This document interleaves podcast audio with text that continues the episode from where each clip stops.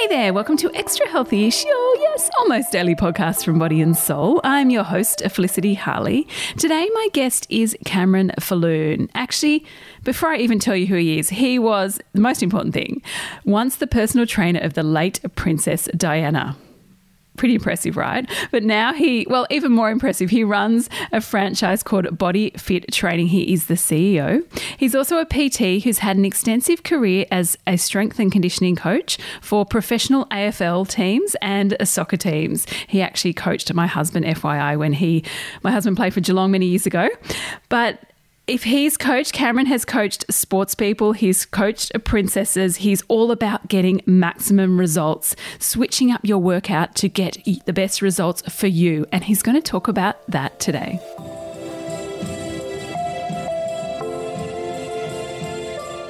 Cameron, thank you so much for coming on Extra Healthy Ish. Now, how do you stay extra healthy ish in your life? Uh, good question, Felicity. Uh, I try and have a balance in my life. Um, as I've got older, I certainly have a very different approach. When I was younger, it was um, I was an all or nothing person, and certainly more performance oriented. I was very, you know, I'm really driven, love to accomplish goals, but now it's a, a very balanced approach. Um, I try to get a good balance of cardiovascular and resistance training, and and you know whether that's out on a bike, going for a long ride, or mountain biking with my kids, or it's a swim in the ocean or something, and then some weights in the gym, but also also just keeping an eye on food. Um, a lot of people have a bad relationship with food. So it's really important to um, strike a balance with your food, allow yourself some freedoms, and don't get too hung up on having that bit of chocolate or um, ice cream or whatever your poison is. Um, but having a balance and and if you can get the balance of exercise and the balance of food and have a good relationship with it, then I think that's really key. And that's something that as I've got older, I've really worked hard on. Yeah, absolutely.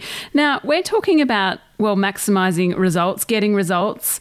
Talk, talk, to me about the benefits of blocks training. Now, this is what you do as part of your BFT program. Why is this important if you do want to get some serious results or, or any results, really, not just serious? Just see something, see changes. That's all we want, right? Yeah, absolutely. I, I think a lot of people go into gyms and they, they tend to do the same thing all the time. And when athletes train, they tra- it's called periodization, block training. And the the, the program is pro- always progressing and it's always building and you're always developing new skills um, and new new qualities. So it doesn't happen overnight. And, and, a really good example is, you know, here in Australia, AFL football takes about seven years from an AFL player being drafted in coming into a club in their first season as an 18 year old. It's about a seven year journey to build a body that's really um, robust to the to the you know the the um, demands of AFL football. So when you put that in context, and we us weekend warriors go to the gym or um, we jump in the pool and we want to become uh, or we want to see results quickly, it's really important to understand it doesn't happen that quickly, and therefore having an approach where if you if you're doing the same thing all the time, you just won't get results because your body does adapt and it adapts pretty quickly. So you've constantly just got to be tweaking the stimulus a little bit and challenging your body um, so that it does adapt. Now, there's there's some fallacies out there as well that um, I see, um, you know, various fitness brands and, and people spruiking that we're going to change the programs every day, and, and that's the best way. We're just going to throw everything at you on Monday, and then we're going to completely change it on Tuesday, and then completely change it on Wednesday. But if you don't have a consistency with the methodology, it's really hard for your body to to learn those new skills and adapt.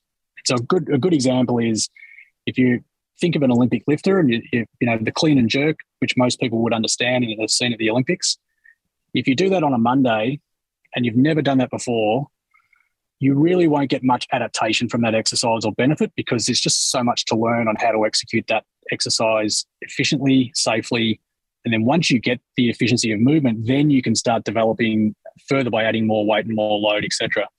So if you do that on Monday, but then you don't see it again because the philosophy is we should change every day, then you might see it again in two or three weeks' time. You're back to square one so the block training and the periodization is giving people the opportunity to develop those skills and those qualities on similar or same exercises for a period of time, because that's when you're going to see the change and that's when you're going to benefit from it, and then building upon that.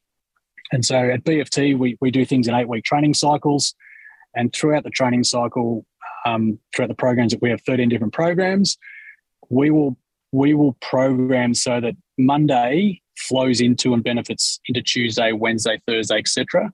And we're looking at movement patterns that we're not overloading on the same movement patterns all the time. We're not overloading on the same muscles, um, muscles and, and structures and joints all the time. That we're getting a nice variety, but there's a consistent theme along the way, so that people can develop those skills, um, so that they do see results. And it's really it's really empowering going to the gym and actually starting an eight week training cycle and saying, "Oh, I really struggle with that exercise but the trainers can adapt it for me. And then eight weeks' time, going, wow, I can actually do that clean and jerk now really, really proficiently.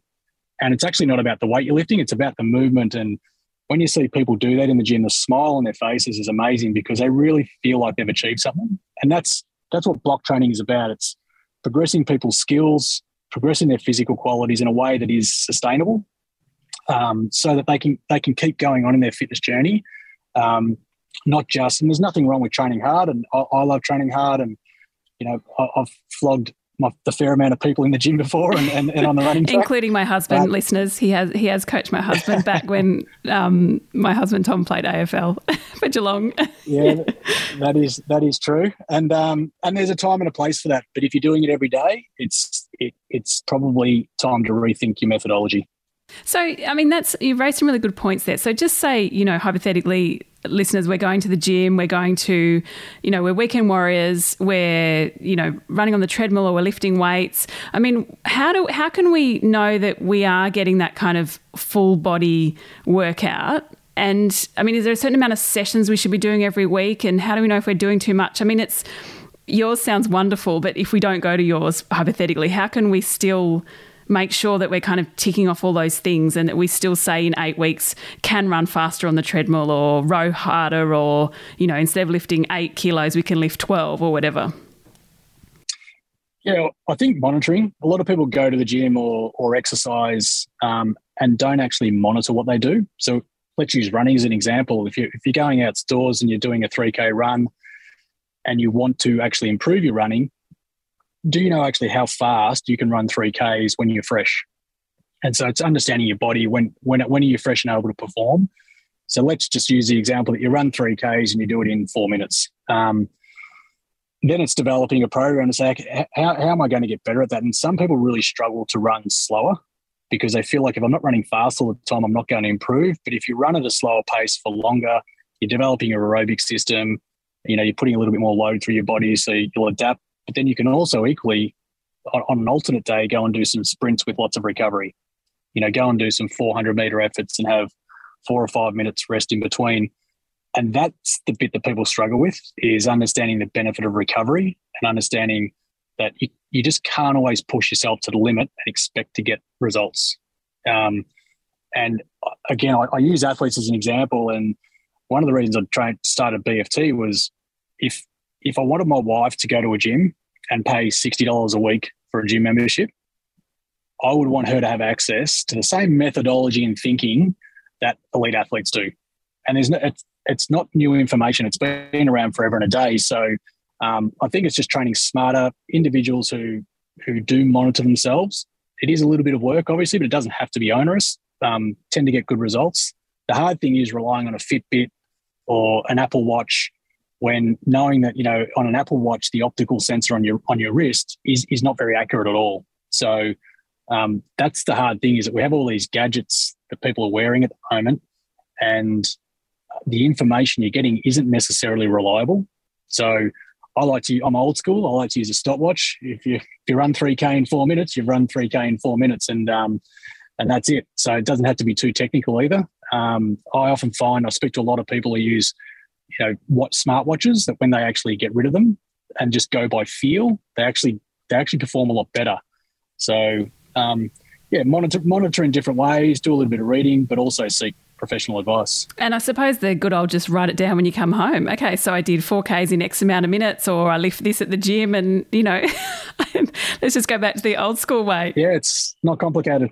Stay with us. We will be back in just a moment. News doesn't have to be boring. The Brits have given Prince Harry a new nickname after yet another tell all interview. Oh, God, is it the Ginger Whinger? Let the team at news.com.au get you up to speed each day with their podcast, From the Newsroom. a couple were busted joining the Mile High Club. Well, I guess they can't fly Virgin anymore. Politics, sport, red carpets, royals. Get all the goss in just a few minutes. Follow From the Newsroom wherever you get your podcast from.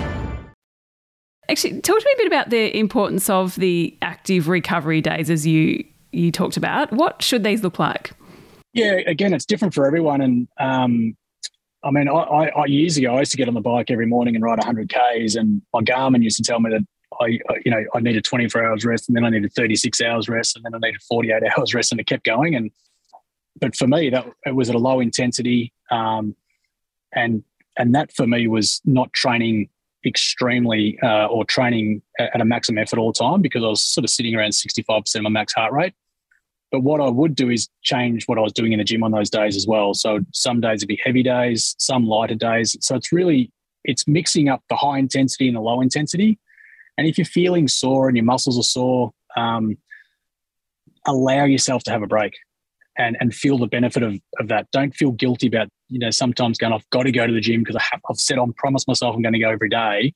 If you're not feeling it, um, don't go. Or equally, if you do want to go and you're doing say you know heavy strength day as an example, and you're back squatting but you're not feeling it that day, just just back the load off.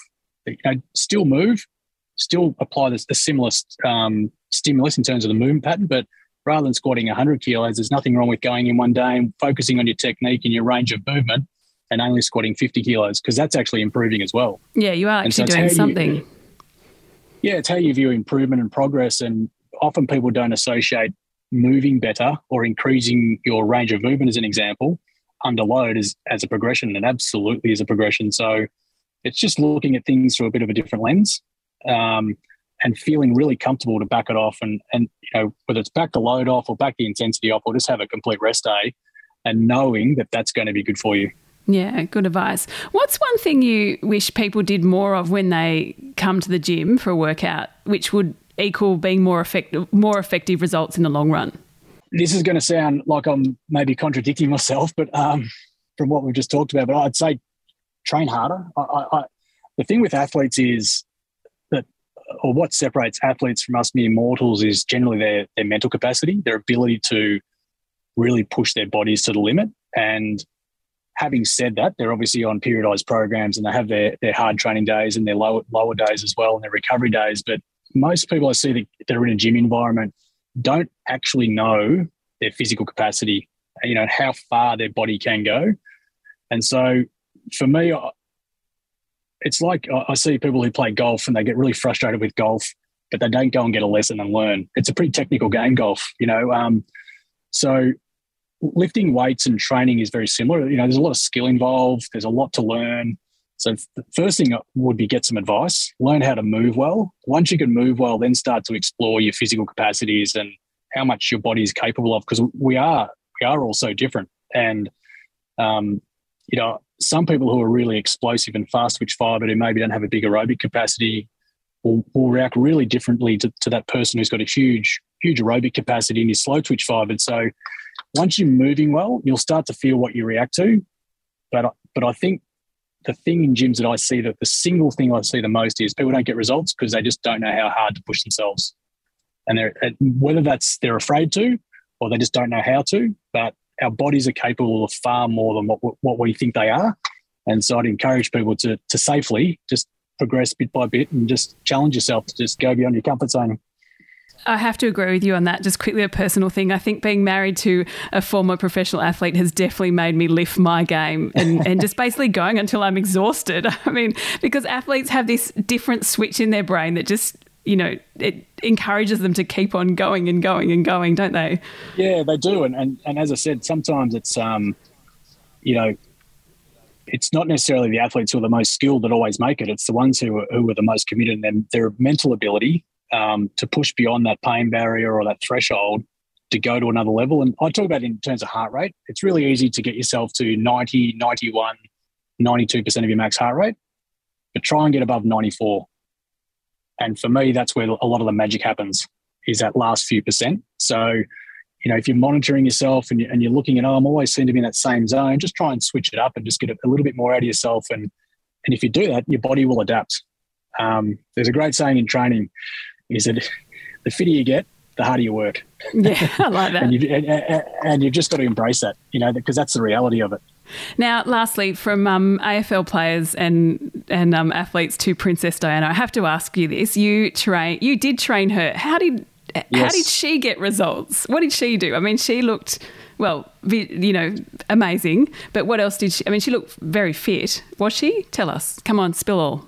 Yeah, um, yeah, it's a. It's a long time ago now. Um, no, Diana, she was very fit. Um, she she really looked after herself. Um, she was very pedantic about training, she, and she actually really trained hard. She was um, quite strong in the gym, really trained legs hard, and, and most people would probably recognise she had a, a very decent set of pins on her. So um, yeah, she loved her weight training, but equally would go out for runs and do her cardiovascular work. But majority of the work that we did together was was resistance and strength training in the gym, and and she was consistent. So you know that's the that's the key to this is just being consistent at an absolute minimum. She would do it three days a week, and but when she was there, she was there to train and really focused and would push herself. And um, yeah, uh, consistency is the key, which we've talked about earlier. And um, she was very very consistent with what she did.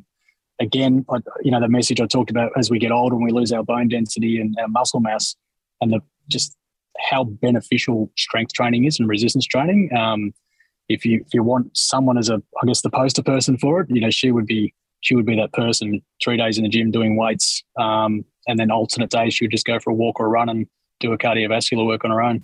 Yeah, thank you. Um, well, that must have been a great experience. And Cam, thank you so much for coming on Extra Healthy Ish. Uh, pleasure. Thanks for having me, Felicity.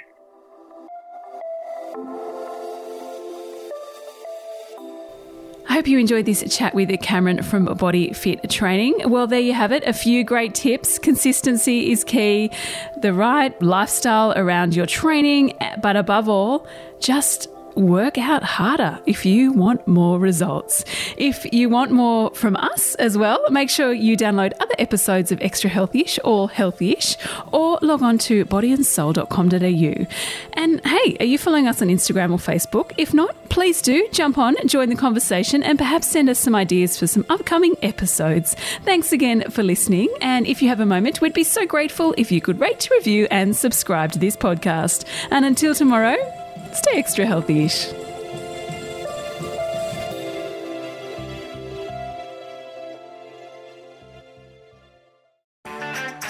I'm Sarah Le Marquand, editor in chief of Stellar and host of our podcast called Something to Talk About.